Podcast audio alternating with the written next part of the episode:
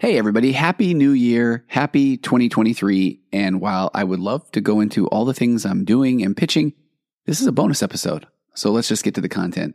So, no doubt you may be thinking about setting some resolutions this year or goals, and you absolutely may detest the entire concept around goals and resolutions.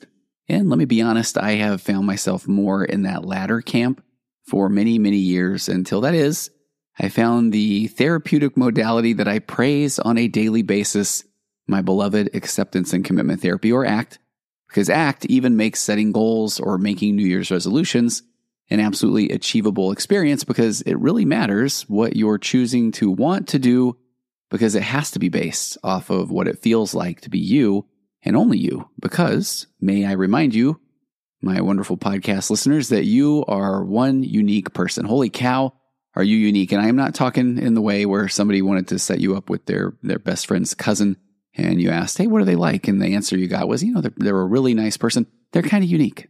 No, this is the unique as in you are literally the only DNA based chromosomal version of you right down to your, you guessed it, your nature and your nurture, your aforementioned DNA from your, your abandonment and attachment issues to your hopes and dreams and your wins and your losses, even down to the things that you pay attention to and what you read and you see and you hear.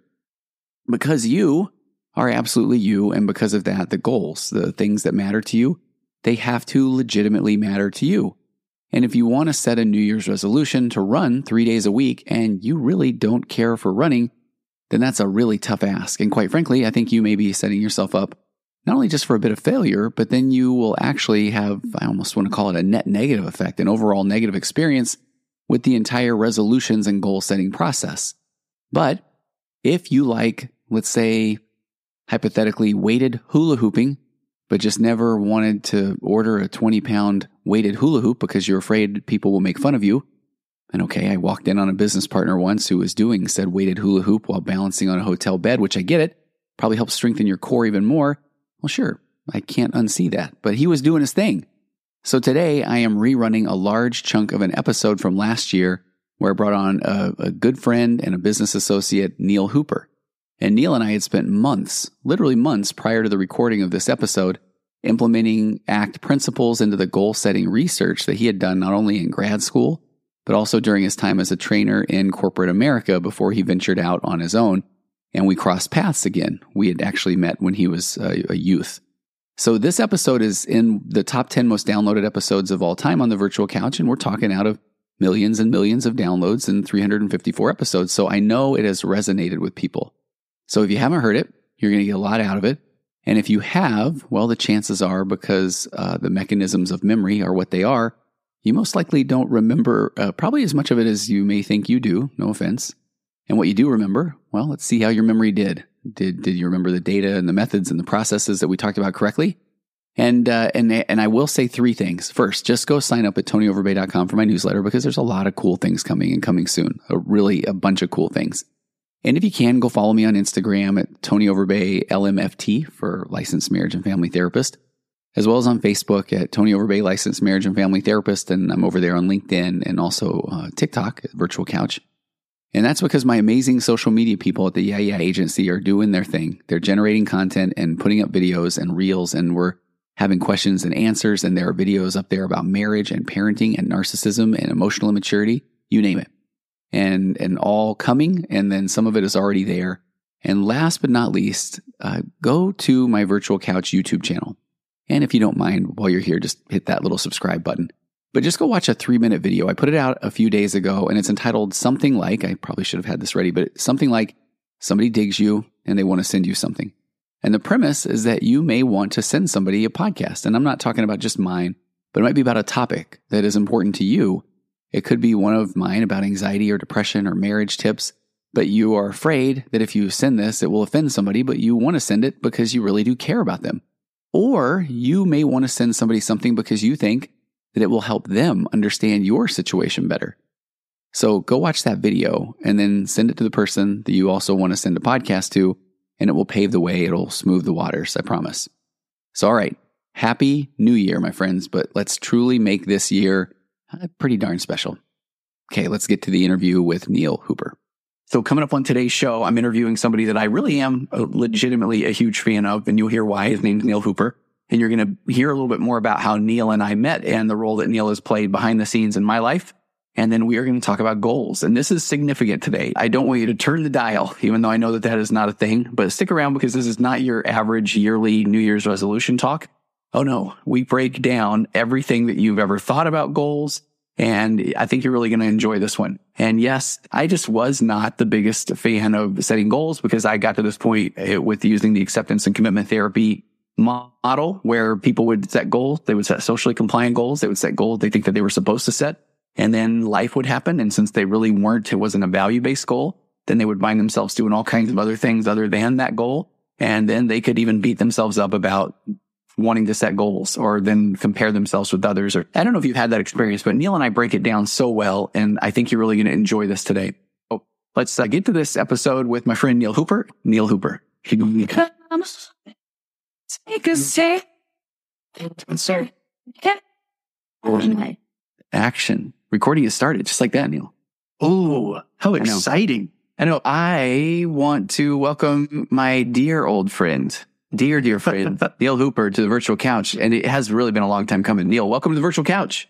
I am so excited to be here, Tony. It has been a long time coming, and I can't tell you how thrilled and excited I am to be here.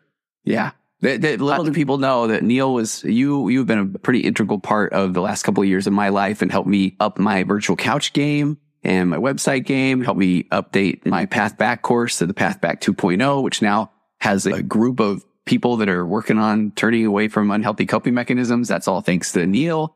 And so it really is an honor to have you on here. I would talk about you in behind the scenes or my guy or my behind the scenes guy, Neal. And, I would give people that would say, who is this Neal? So yeah.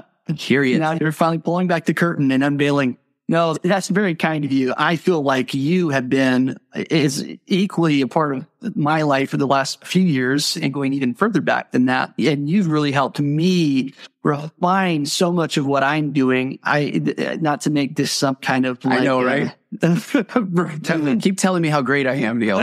You more of how great you are. Yeah, everybody knows Tony's ego is not big enough, so we need to inflate it a little more. oh yes, I got a snort. That was my goal. Was back to back, right out of the gate.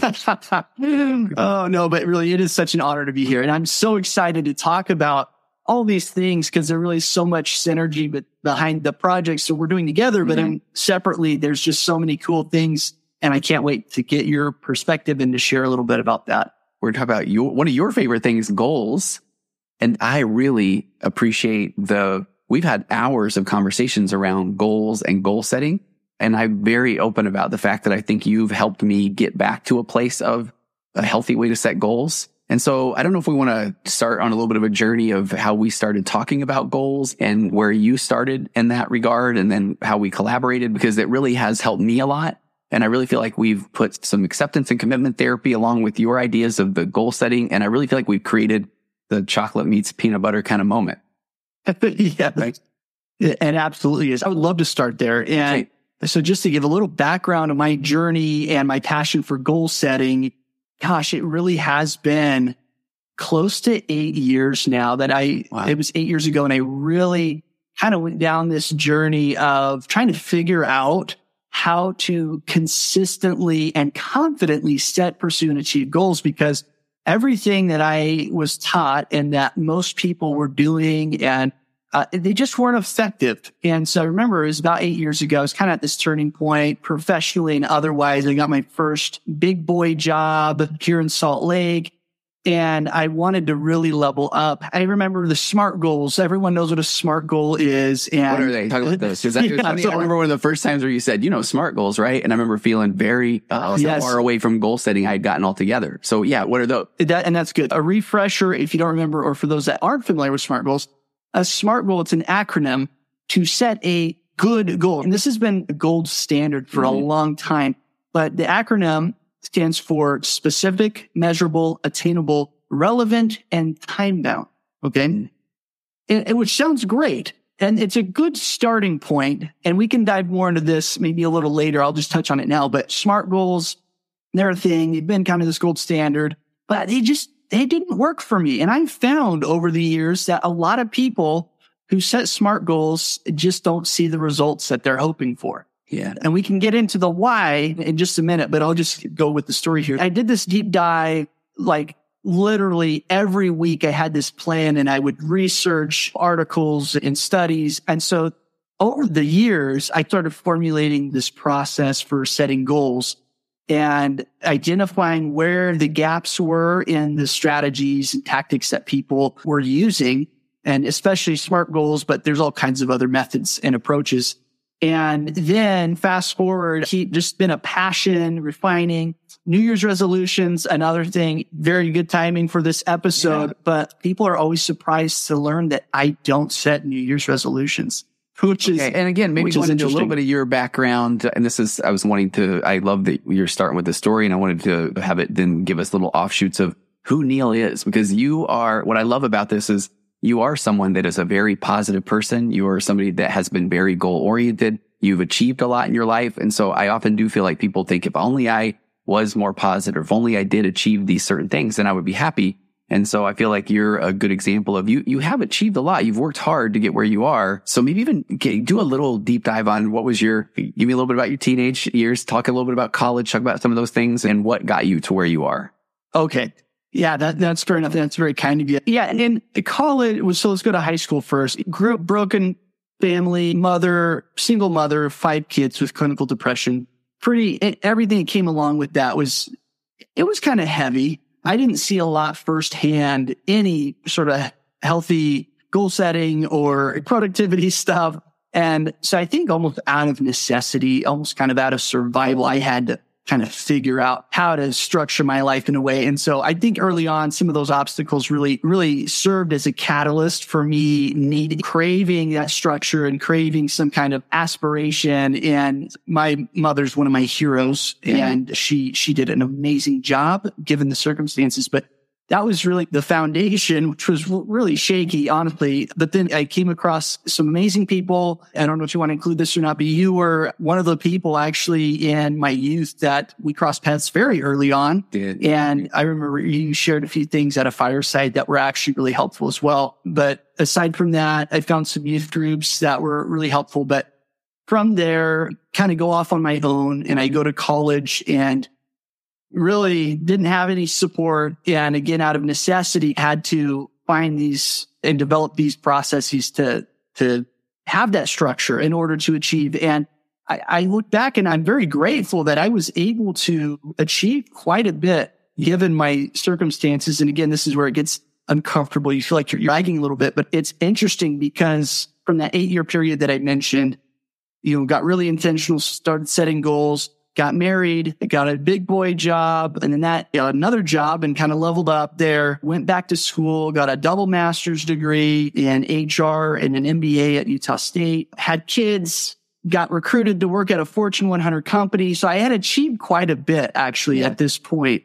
But the interesting thing is I woke up in the midst of all this achievement and I was actually miserable. Wow. And so this is where it gets interesting and where our story kind of connects again. Yes. I don't know if that was the direction you were, yeah, you were wanting to no, go with that. I really appreciate your vulnerability because what I love so much about your story is I know you as this person that every time we talk, you lift me up and I get excited about it. And every now and again, it is almost, I go back and remember have playing maybe a little bit of a role in your youth and your, and I knew your mom well and she was an amazing lady and your brothers, all of you were just very ambitious and it was really amazing to see. And so to be able to reconnect with you as an adult, as a big boy, and then hear your story and then your vulnerability, I think is what really maybe drew me to you and wanting us, wanting to work closely, more closely with you. And it was such perfect timing because here I was working at a Fortune 100 company, realizing I was pretty miserable. And not only was I not happy, but I had slipped back into some hard things in terms of not having the mental health that I want, not having the physical health that I want. My relationships weren't doing as well. And so it was interesting that I had achieved so much and I did have these systems in place. But I remember listening to the virtual couch, which mm. now here I am on the virtual couch, which is so fun. I remember an episode where you talked about social compliance and how if there's not that alignment with your goals, it's all that stuff slips in and it, Yeah. it's easy to, for your mental health to take a wrong turn. And mm-hmm. my brother had done a little bit of work for you on the side. And then, Okay, if I've never talked about that, can I just say, yeah, I, please. lo- I love your brother to death. And I had, I had tried to do my own website for a long time. And this is even one of those things where talk about socially compliant goal. I was doing it because I figured I had to, or I, I should know how to do my own website, or I, but really I, I had no interest in doing it myself. So I would just kick that can down the road over and over again. All that experiential avoidance. I would find every other thing to do. So then I just impulsively dumped a, a large sum of money on somebody that said they would guarantee this amazing website and they didn't deliver. And then I was even feeling more like what's wrong with me. And I reached out to your brother and he was amazing. And he took the thing that I already had and he made it so much better. But he would always say, okay, for copyright and that sort of thing, I'm going to run it by Neal. Do you remember Neal? I'm like, I totally remember Neal. What's Neal up to? And so I was just hearing this Neal's captain of industry. Neal's killing it. That's okay. and so then, and then I- it was the elusive Neal where I kept finding out more. And I would, sometimes I would say to, to your brother, Riley, I'd say, Hey, I'd love to talk to, to Neal sometime. I could probably use a little help punching some things up. And so that's, I feel like the way that then I was led to you, but I didn't even know till right now that you, during that process, were listening to some of those episodes and resonating with them. Yeah, I did. And it's so fun because it was like this door opened up where you had this need Yeah. and I was able to insert myself selfishly. I was like, Hey, yeah, I'll do that. I'll help Tony. And, and yeah, that's kind of how it started. Mhm. And I guess that's worth mentioning that on the side, kind of early on, I'd say about six months into my corporate job in Chicago, that I realized I'm not sure if this is what I want to be doing. And so I actually started moonlighting and side hustling a digital marketing business in web design. And so that was, I was uh, setting myself up without knowing it to be able to come and really partner with you and help Yeah. you out with some things. And then a lot of other cool things later on the road. So that's, yeah. So that's where we crossed paths again and reconnected. And it was so fun because then you fast forward a little bit longer. We helped you with some things, get your website, the first website in better shape. And then it got to the point in my job where I discovered that I was giving into social compliance and I had achieved a lot of things, but Mm. I wasn't happy because there was that misalignment between deep down really what I wanted and craved and what I was doing. And that's an important concept that I, that informs everything I do now with the goal coaching and the accountability groups and stuff that I run is you have to have that alignment. And if you don't, you're setting yourself up for failure and misery because you're not going to be able to sustain your drive. You're deep down not excited about what you're trying to achieve. And that's just a recipe for mediocrity, unhappiness, Yeah. and all those things.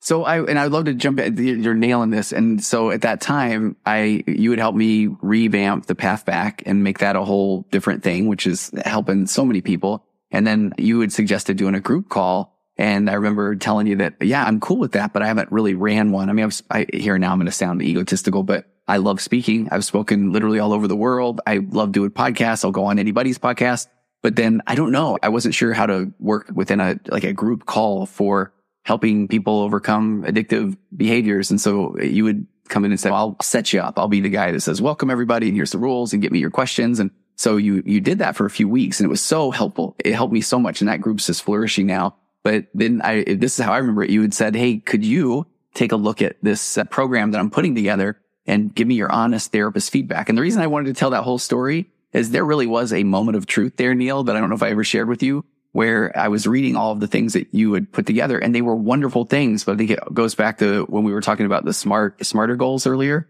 or the smart goals that it, I felt like it was a lot of just the stuff that sounds great and gets people, gets them a little dopamine bump and they say, I'm going to do it. And then they do and they say, okay, what do I need to do? And then they follow along until then they realize, okay, man, this isn't, I'm not doing it anymore. Something must be wrong with me instead of looking at it of saying, oh, this must not be important or matter to me. And so in that group, then Neal had asked me if, okay, if he was going to spend some time on my group, could I jump into one of his first groups? And I would just sit back and observe. And it was brilliant for me. And so up to that point, I really had, I was at this mindset of that setting goals is a recipe for failure and that things like New Year's, people would say, okay, I'm going to do, I'm going to, I don't know, I'm going to read 12 books this year. Sounds great. But then I knew that by February or March, when they're already at, they still haven't finished their first book, Now they were saying, okay, I'm never going to hit 12. And so then it's going to be, I might as well not do any more. I'm not going to read anything else and I'm going to wait till next year. And so I remember one of those conversations we had where it was like, okay, I'm starting to work these ACT principles in and okay, well, if reading really is a core value, then how about I'm going to have a value based goal of reading every day, period. And then, and I real, and I remember one of these moments where that smart, there was, what was it, measurable and all that stuff. And I thought, ooh, what if in the ACT world though, it's, I don't care if you read a paragraph that then you are going to continue to read throughout the year. And then I really felt like I have the data that says, and actually you may end up reading 14 books if the goal is a value based goal of reading and the, or of gaining knowledge and the vehicle is reading, for example. So um, anyway, so I don't know what if you did you feel like I was poo pooing your ideas early on, or what was that like?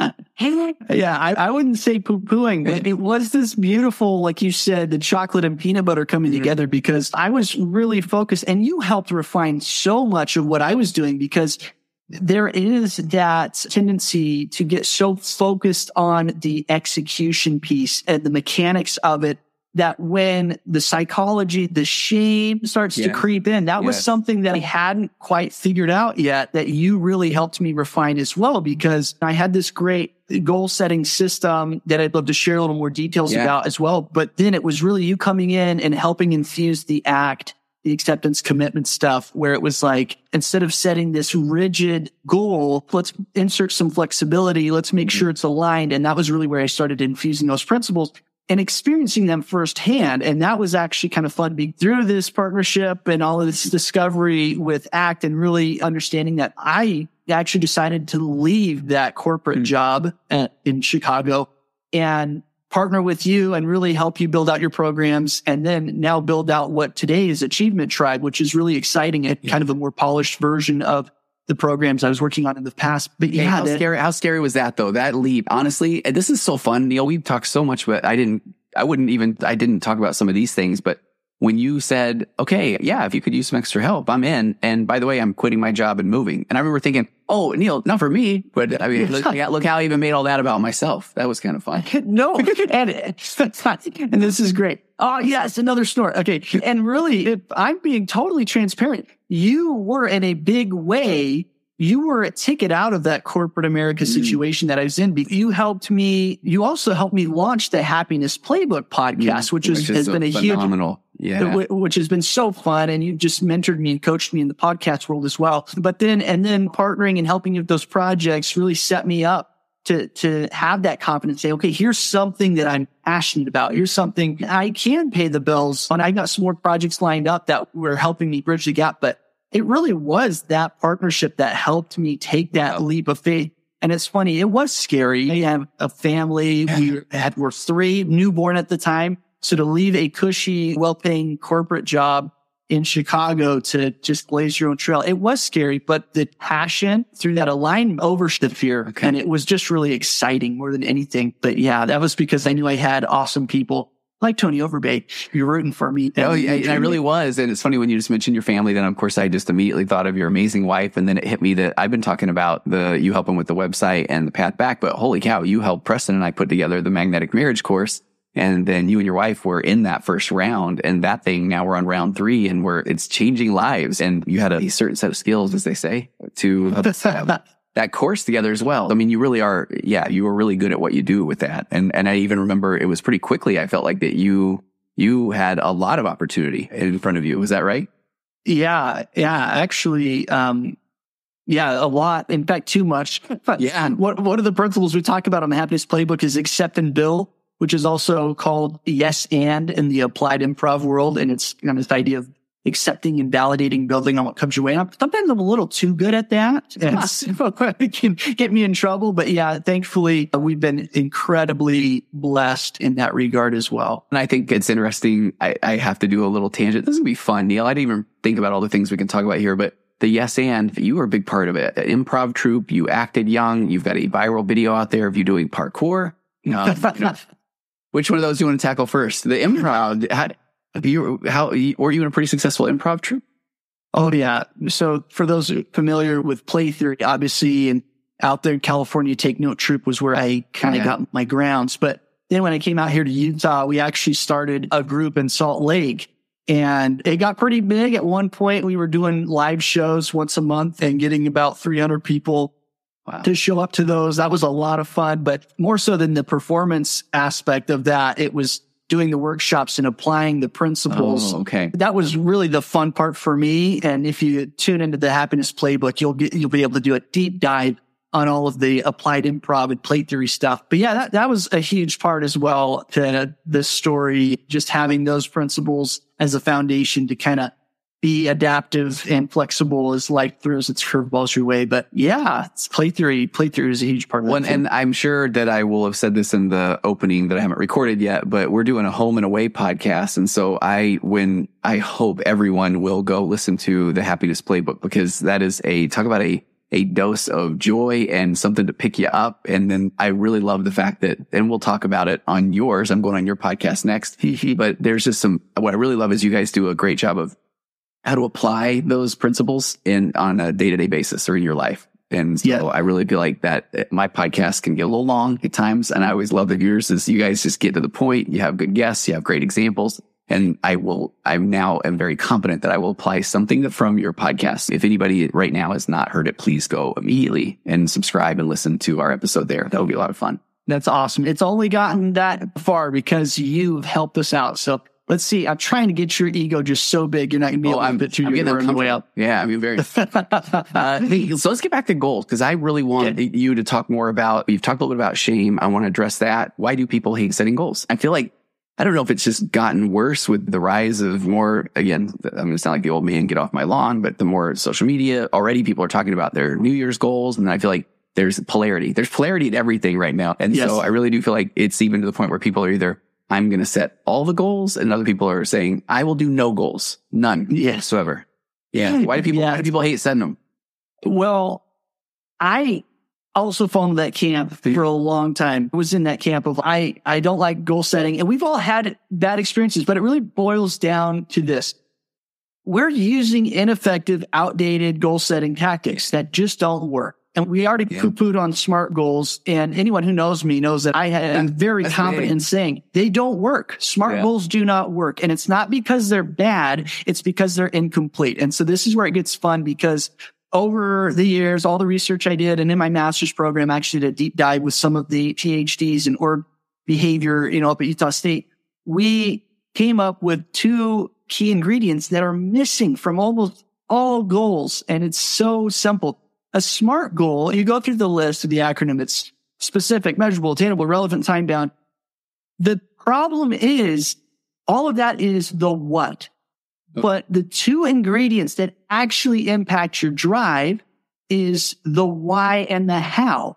And so there's some cool research that was done at Clemson University with some undergrad students. There's about 499 students and these professors in relation to educational goals researched hundreds of factors to try to nail down what were the factors that impacted their drive toward their goals. And they narrowed it down to two ingredients and that is perceived value in the goal and perceived capability in achieving the goal. And those are the two key ingredients that are missing from most goals. And that's why most people have a bad experience. They set this goal, they get really specific. The health goals are a big one, right? I'm going to yeah. lose this many pounds. And, but there's no, the why, the perceived value in the goal is not articulated and captured. And that's a problem because when you start wobbling, if you don't have an articulated why to reground in, again, going back to that alignment and really why it's important to you, and that's an important part of that, then you're gonna you're gonna keep wobbling and not be driven. And I, the other tell you, I don't oh, lose place there, but I'm no. laughing because again, man, am I that egotistical? I'm sitting there thinking, I think you've probably told me these things before, and I've been saying, and I think I was, yes, you're saying words, Neal, but let me tell you how it really is. But I feel like in essence, I, that Clemson University research is spot on, obviously, because it's very research based, but the, the ACT principles of you must be in alignment with your value. And that value is why it's important to you, I think is exactly what you're talking about. And then the next one, it has to be, what did you say, attainable? or something that you can't. It's your perceived capability. Perceived capability. And that's mm-hmm. where I mm-hmm. feel like, again, that falls right in line, that social compliance around goals. So if somebody is saying that I'm going to, I, cause I was going to have everyone become ultra marathon runners when I became a therapist. And there have been very few, if any, of my clients who've gone on to do that. and I feel like some of that is the, it is their, is it a value of theirs? Period. And then is it, what's their perceived ability to do that? That's something that they feel like, okay, number one, I don't think I want to go run 100 miles through the woods. And number two, I don't know that I could even do that if I, and I feel like that's a perfect example of if I'm saying, Hey, you can do anything you put your mind to. And you just got to want it. And you just got to, that does get somebody to get that dopamine bump. And they're like, yeah, I can do this. And then when they go home and then they realize, okay, I don't even want to do this. Do I, well, man, what's wrong with me? Tony said it's cool. I felt good in his office, but now I don't want to go run uh, 100 miles. Like I must be broken. And right. Okay. Right. And we're going to dive into the shame here in just a second too, but okay. that, so you got that. The why is very yes. important. And then it's the how, which is your perceived capability. And so this is actually kind of fun. And when I am coaching somebody on their goals, I always make sure that they are setting smarter goals. And that is our version of uh, the goal setting system. That's the basis, but it's all grounded in this research of the why and the how. And so we have the SMART goal as a foundation, but that is just a very small part. That's just getting started because the E and the R we're adding to make it smarter is an execution plan. So that's where the how and the perceived capability really gets boosted there. And then a reason why, which is obviously the perceived value. And when you capture those, when you make a good execution plan, you got an accountability partner, you forecasted obstacles and preemptively struck with solutions. And if I'm trying to lose weight, I know the snack cupboard is going to be an issue. I'm just yeah. going to lock that. If you get a good execution plan in place, what happens is those two factors, those two key ingredients are really at the forefront of your mind and is making your goals smarter and helping you stay driven toward your. Okay. So I love this. I love, and I, again, I'm laughing to myself because I know that when we were even working together on that first round of putting your course together, you would say smarter goals. And I don't think I ever really paid attention. And I feel so, that's so, it's brilliant. It's brilliant. It really is. So hopefully the things I said at that time were in alignment with, the, uh, oh, 100%. 100%. So yeah, that's really what it boils down to is people, they set these goals, but they're not thinking through the perceived value and capability. And inevitably that's going to decrease your drive levels. And it's interesting because we've all spent time in, in these different emotional states. When you perceive value, but you don't perceive capability, when the how seems hard, then you're discouraged you want something, but you can't get it. But if you flip that as well, maybe the how is not the problem. Maybe you, it's part of your job. This happens in corporate America. I saw a lot of okay. this in Chicago where the goal is just given to you, right? There's the social compliance uh, creeping yeah. in and you know you can do it. It's part of your job description, but the why is not made clear to you. You don't see what's in it for you. And so your perceived value is not there.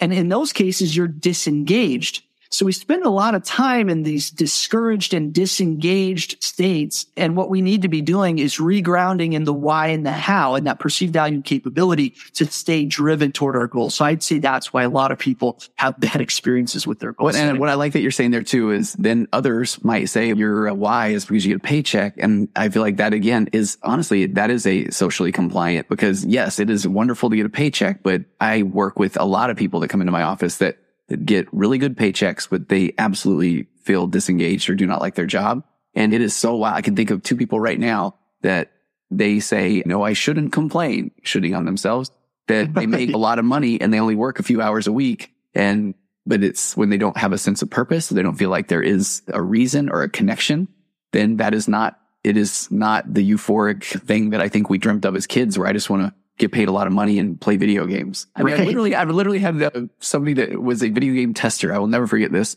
They got their quote dream job and they immediately were put on a testing a Dora and her backpack game. And they just played that over and over and over. And they got so tired of her backpack and boots, a little monkey and whatever. And so, you know, there wasn't that value really or that really sense of purpose or connection in there. Yes. And that's a huge problem and a lot of people will unfortunately look at compensation or yeah. the salary as the why, but it's a hygiene factor. If you're familiar with that concept, it's no, like, what is that? If, so, okay. So hygiene factor, and that's where compensation falls. If you show up and you haven't showered, if you show up to a party and you stink, Yeah. People are going to notice, right? Yes. If you show up and you don't stink, nobody calls that out. No one says, Hey, congratulations, Neal. You don't stink today. And that's where the compensation lies. It's if it's not high enough, you notice, but you could get paid and there's probably a breaking point at absorbing amounts of money, but there, there's a point where it's just the hygiene factor. It's yeah, you need to pay the bills and your pay is getting it there, but it's not noticeable and it doesn't really light your soul on fire. So that's kind no, of. No, I love it. I, I remember way back in the day, one of the first the early podcasts I did was this one about does money buy you happiness? And the research, the formula was pretty amazing where it was a fairly low number that was in the, I don't know, let's say, I don't want to, I don't want to say what a low number. This is where like privilege, you know, Neal, it's only like a million and a half dollars. Can you believe that? there was a number, but then it was, then it was the exponential happiness factor was not much more after a certain, yeah, and I have some of the most wealthy people I've ever worked with are miserable because they Yes. feel no connection or sense of purpose. That's right. And it doesn't go a very long way if you're, if that is what you're relying on is your why, your perceived value. It's not going to last. And that's where I was in Chicago. I like, I was making good money, but I wasn't happy because of that misalignment and that social compliance. So yeah, that's definitely something to keep in mind. And this might be a good sh- segue into the shame Absolutely. topic, which Yeah. you, I, you know, I just This is my listen thing. to you shut up and No, say, no, no, you go." on this. But it's interesting because, and you mentioned this, a lot of people set goals and then when they start wobbling Yeah. on those goals, they're not hitting the milestones. They start to feel that shame that in, and the shame defined as inherent incapability, right? Or incompetence. That's kind of, mm. I am incapable. That shame really creeps in. And it's so important. There's a few things we do in Achievement Tribe to kind of mitigate that. Again, it's all based on things I learned from you and social compliance. But A, it's first finding that alignment. And what I encourage people to do is a life map to really get clear on their goals. And I know you have a similar exercise that you do with your clients to, to find their goals, their value based goals that Yeah. they can kind of look to. And once you get that defined kind of at a high level, you're like, here's what I want my life to look like in each category. Then you start taking action toward that life map and making sure that your goals are aligned with it. Because if there's not that alignment, obviously you got to ask yourself, okay, is this a social compliant thing? Which that's a hard conversation to have. And I'd love to hear your thoughts, maybe on people you work with where trying to be better for a spouse, for example, that's at base value. That's a very noble endeavor. But if you can't really dig deep and find the why in it for yourself, I think you're still going to struggle as long as it's just to make somebody else happy. Is that fair to say? Oh, it's uh, Neal. That is now. It is fun because I'm enjoying this interview so much. And now, when you were saying those things, my my marriage therapist brain just went into high gear because I, and even the last probably couple of months, I've been really hyper focused on the concept of the need for external validation. And so it that, yeah, I'm doing it because I, I don't feel very good about myself or my marriage. So I want my spouse to make me feel better about my myself. And so what's the way to do that? To ask them, well, just tell me what you need me to do. Because, and, and cause that will make you happy. And then by you being happy, then that will make me happy. And there's Right. too, many, too many variables there. And that's where I start talking about things get into this checkbox version of a marriage. And Yep. you told me to do these three things and now you aren't jumping up and down for joy. So now I don't feel very good. And I did the things you asked me to. And so you can see how far out in the weeds we get from an actual connection. And that's where in the marriage course that, that you helped us with so much is the four pillars of a connected conversation, allow people to have those conversations. But I really do feel like you're on to something so much. I had someone challenge that in my office a couple of weeks ago. And so I always want to be as open and vulnerable as I can because they did say that at one point they were, they were, their marriage was not healthy and they were in essence forced to learn these four pillars. So they did say it was, it felt like more of a checkbox item. I will do this for you. But, and now they speak four pillars fluidly and their marriage is really, it's going really well. And so I did, I appreciated that, but I said, okay, but you were also looking at that with curiosity and saying, okay, I, I don't know what I don't know, but I also reserve the right to be able to communicate about if this isn't something that is in align, alignment with my values. Right. So I thought that was really interesting. So anyway, I love your point because I feel like when you were saying that can be a really difficult thing, that life map or figuring out what really means matters to you is, is I, I do see the difficulty at first because that first layer, when somebody goes through that, I don't think they're even aware that they're still doing things because they, that's what they're supposed to do. And so, Right. and I'm having another really funny moment in my mind now. I remember a couple of the calls where you would talk about the life map and you would bring it up on the screen and I would act like I'm somewhat paying attention. And oh, I dug your life map. I really did. And it was one of those things where I thought I should probably do that. But then I thought, I don't know if I want to confront those things right now. I'll just do it later. I've got all these other things I got to do because it's a great exercise because I really feel like it is hard to self confront. And I can, and I want to sound, I want it to sound so easy. So I want to say, but it really doesn't need to be as hard as we make it out to be. Because even when we're doing the, what do I really care about?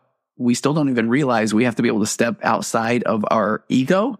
But I always say that you have to have your hand though over on you. You have to realize that, oh, there still is an ego. So I'm stepping outside of it to be able to take a look and see, man, why do I believe that? And Yes. to be honest with myself. And why do I believe that? Yes. Is it because that is how I got validation as a kid? or that's how I have been recognized? If I love speaking and I always thought that all I would want to do was speak all over the world and everybody tell me it's awesome. But then the more I would do it, I loved the speaking, but turns out I don't want people to tell me it's awesome because I feel uncomfortable. Really need to self confront and say, what is it about yourself of why you like the things you do or why you care about the things you care about? And I feel like it's hard to not do that with the, man, should I be thinking this or should I not? And I always say, you got to reframe it and just say, check this out. Like this, these are my thoughts and these are my experiences. So let's take a look at them with, without that judgment and with more curiosity. Cause that shame stuff creeps in. And then when the shame Yep. stuff, and I really feel, sorry, now I'm on a roll. So I've Go, yeah. this year. But the shame stuff I've been thinking about a lot more and more. So yeah, we would talk about the path back stuff. I always say that I'm O for 1600 now of working with individuals where shame was a component of recovery. And yet why do we continue to beat ourselves up? And if that was the answer, boy, we would all be perfect at this point. So it's apparently not the Right. answer. But I've been thinking lately and I have no data to back this up. So that's why I, I you know, hesitate. But I really, I've been thinking a lot about when we beat ourselves up. Mm-hmm. I, won- I wonder if that's the, when we were younger and we were seeking external validation, one of the ways we would get it is if we would say, man, I'm horrible or I'm dumb or I'm no good. And somebody would inevitably say, Hey, bud, you're okay. No, you can do this. Yeah. And we'd be like, Oh, that makes me feel better because of what you said. And now I feel like we've almost internalized that as we get older. And so we're beating ourselves up and nobody's there to rescue us because we're not going to have that self compassion. So that's just Oh. theory. Oh no, you said so many awesome things there that just so important to understand, especially from the angle of and curiosity. What a powerful attribute. I love that you brought that up because if you can lean into that curiosity, have that fuel new things and even something we found as well that's really helpful with uh, mitigating the shame in the goal setting process is to really, really make sure you're getting everyone's hands off the steering wheel is the first thing. And this is actually a concept my brother-in-law guy introduced me to. And it's, it, there's so many hands on your steering wheel of life. And Yeah. especially when you're life mapping, I always tell people it's so important to get those hands off. And sometimes you don't even realize they're there. You mentioned this, Yeah. right? Like, Yeah. like my mom's hand is there. She loves me. She's been there for me. It's, she's great. I love her. I'm okay. But that hand is still on the steering wheel, calling the shots in your subconscious mind. And so it's so important with love to get these hands off the steering wheel so that you can be in the driver's seat and you can determine and do that soul searching. And it can be uncomfortable confronting that. What do I really value? And once you get the hands off the steering wheel, there's this moment of, whoa, who am I? Sometimes there's like this identity crisis that accompanies Yes. that experience. But it's so important to do that because until you do, you're, you don't even realize it. You're just setting, whether subconsciously or consciously, these socially compliant goals that are not aligned with your core values. And so I love that you brought that in. One other quick thing on mitigating shame in the goal setting process that we found helpful is looking at lead measures and lag measures and making sure that we understand the difference. And for anyone who's not familiar with that concept, a lag measure is the outcome of your actions where the lead measure are the actions that lead to that outcome. So for What's, what's example, an example? Yeah. Okay. yeah, yeah, yeah. So a really common example, somebody sets a goal. They say, I want to lose 15 pounds. Okay. That is an outcome. Okay. But there are lots of lead, so that the lag measure, there are a lot of lead measures that result in that outcome of losing weight. So exercise, eating right, doing all the things. And what we found is when you focus on the lag measure, it's, there are a lot of things, even outside of your control and that lead measure, everything leading up to the outcome that can really derail you. And if you're focusing, you're saying, man, I want to lose this weight, but then you know a family member dies or then christmas rolls around or you have some kind of health condition that comes up and you're bedridden there's a lot of things that can happen where that lag measure deteriorates and doesn't become a goal. And so i really help people focus on those lead measures. What are you in control of that you can do you can be in control of what you eat you can be in control of how much you exercise or whatever. You know, even in there, there's some nuance, but, but you got to focus on these lead measures because that's easier to fill and control. And then, then I always see better lag measures and better outcomes when we focus there first. And that helps with the shame as well in mitigating that inherent incompetence. So that yeah. was just another concept. No, Neal, I love it. I actually just wrote that down because I feel like that describes, and maybe if I can workshop this with you, maybe as you guys said in the improv world, I don't think that's really maybe what you really called it, but I really like this and I will, I overuse, I'll go back to the reading example. I do my push up example constantly and I feel like I want a different example, but the reading one, I really can think of the person specifically who said, I'm going to read 12 books in a year. And honestly, as we kind of alluded to earlier, that I, boy, I just want to bless their heart because I feel like I don't know what the percentage would be of people that aren't going to accomplish that. It sounds great. So that would be the, right. the lag measure is 12 books. And yep. then the, but the lead measure is, it is, I mean, it's doing the act, it's reading. I mean, that it's the actions you can do. And then I feel like in my world, I often want to then find the, like you say, the why. So the value. So if it's a, if there's a value of knowledge, because if it's just, I want to read books and if I explore that, especially this person, it wasn't necessarily, but with others, why do you want to? Well, because I've heard that a well-read person is smart or is right. you know, all the leaders I've heard about like to read. So then if that's the case, it is absolutely a socially compliant goal. I'm doing it because I think that I should or it will make me a better person. And so then when you have other things going on in your life and that isn't a real value, then here comes that thing I know we would talk about experiential avoidance. And so I'm just going to check my email first. Even I'm going to do things I think are pretty productive. I'm going to I'm going to go. I've got a, someone I was talking with recently where they will even say, no, I'm going to go help my wife. And that is an amazing thing. But then it's experiential avoidance because we really yep. identified that it's because they really don't care about the goal that they set or the mechanism of, to get there. So that reading one, right? So then I often say, okay, let's identify a value. And this person had a value of knowledge. So how do they want to acquire knowledge? Reading. So it doesn't even have to be, it can be uh, articles, right. it can be magazines, it can be whatever. So then it's the, so they set this goal of I'm going to read something every day. And I thought that was brilliant. And then they said, well, how long? And I was like, I don't know. If you, and that's where I felt like I, I struggle where somebody says, well, I, even if they say, well, I'm just going to do it 10 minutes a day. And my brain still immediately goes to, oh man, there are going to be days where you're not going to do it for 10 minutes. And then you're going to slip into that. What is wrong with me? And then, and then I feel like, so this is a thing where I felt like you and I created something special. Do you remember it was the get back on the horse concept? Yes, get back on the saddle plan. Yeah, yep. yeah, yeah. That's right. Okay. Do you want to talk about that? Yes, because this is actually a really powerful tool as well that we use in Achievement Tribe. And that is, okay. you know, you're not always going to be on your A game. That is a fact. And when you wake up and if you had a rough night's sleep, whatever, you ate something you shouldn't, you can have an off day. And it's important to have a game plan for those off days to get you back on the saddle. And so what we do is we have, and this is something we developed together as well yeah. that I, I really love, is you just say, okay, I'm going to outline the immediate five steps that I can t- to get back on the saddle. If I'm feeling off, that get rid of the shame, just say, learn how to recognize your off days and your off mm moments. And especially if you're really trying to overcome something and you have a, a slip up or a setback, mm you eat something you shouldn't, you do something you're not supposed to. It's so important to have that in place so you can say, it's time to get back on the saddle. And then, and there's this concept as well of activation energy that Shawn Achor's huge on, which I love. And that's basically how much effort is it going to take to do something? And if you can reduce the friction, you can reduce that activation energy, then it, you're making success inevitable. So you want to reduce the friction for the things you want to do and increase the friction with the things that you're trying to steer away from. And so that's what the get back on the saddle plan is. It's reducing the friction and activation energy. You know, when you have an off day or an off moment, you know exactly what to do and it can just be this way. And again, psychologically, your brain can just go through this little list, check it off and get back on the saddle and get a quick win. That's a huge concept as well. That's so powerful. It's just when you need some momentum, get those quick wins in, even if it's just shooting somebody a text or yeah. an email or just one little task just get in a quick win and that can help you get momentum to get back on the saddle.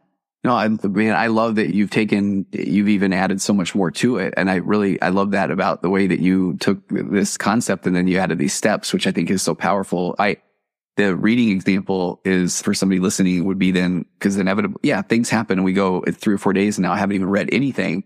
Then we have mm-hmm. a, we typically then will say again, it's like, what is wrong with me? I can't even, I can't even just read, even though I haven't set 12 books or whatever. I really must be bad. And so we were, we would talk about, oh no, when you were aware of it, then note it like, okay, that's a thing. I missed three days. Interesting. Yep. And that's some pretty powerful stuff. And then it's like, I love what you're saying. And then I've got this, I get a quick win. I've got these steps I can turn to. We haven't even talked about this. I'm doing this one on the fly, but this is where I love and ACT the concept of expansion. So then one, cause I, once I'm aware and then I do have these steps you're talking about and I'm, and I want the quick win my brain is probably still going to fight me a little bit and say, well, yeah, but it's been three days or I don't even want, I'm not, I don't want to do it. How about that old man? You know, and then expansion is saying totally. Yeah, I don't, I know that I don't want to do it and I'm going to invite not wanting to do it to come with me while I go down this list. And, right. I feel like, boy, that is, that is a powerful thing because then I love your concept of a quick win because it's almost like when the brain sees the quick win and you did it even though you didn't want to, then it, it has to give you a little credit. I mean, that's where yeah. your brain's like, okay, I'll give you that one. You just wait. That's right.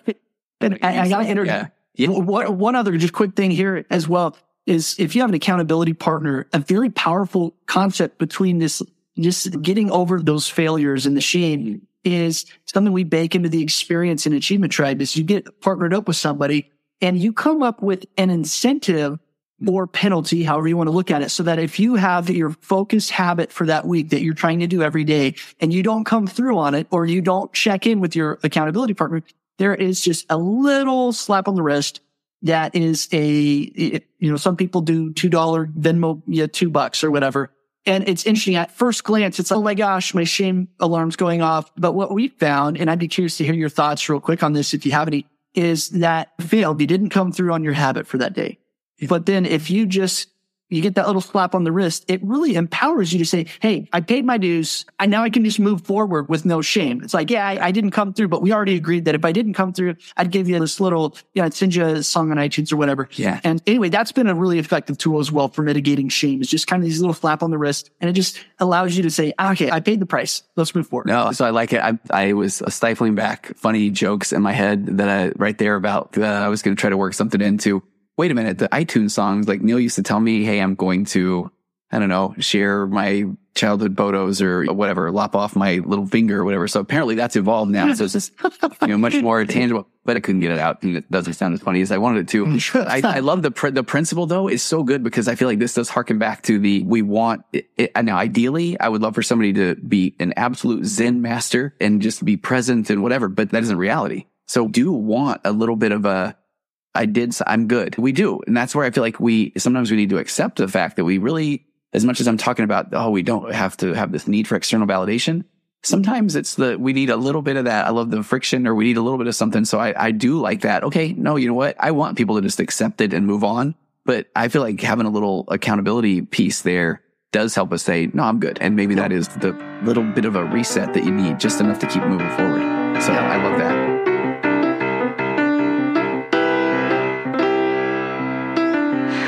Oceans flying past, our heads and out the other end. The pressures of the daily grind, it's wonderful. Elastic waist and rubber ghost are floating past the midnight hour. They push aside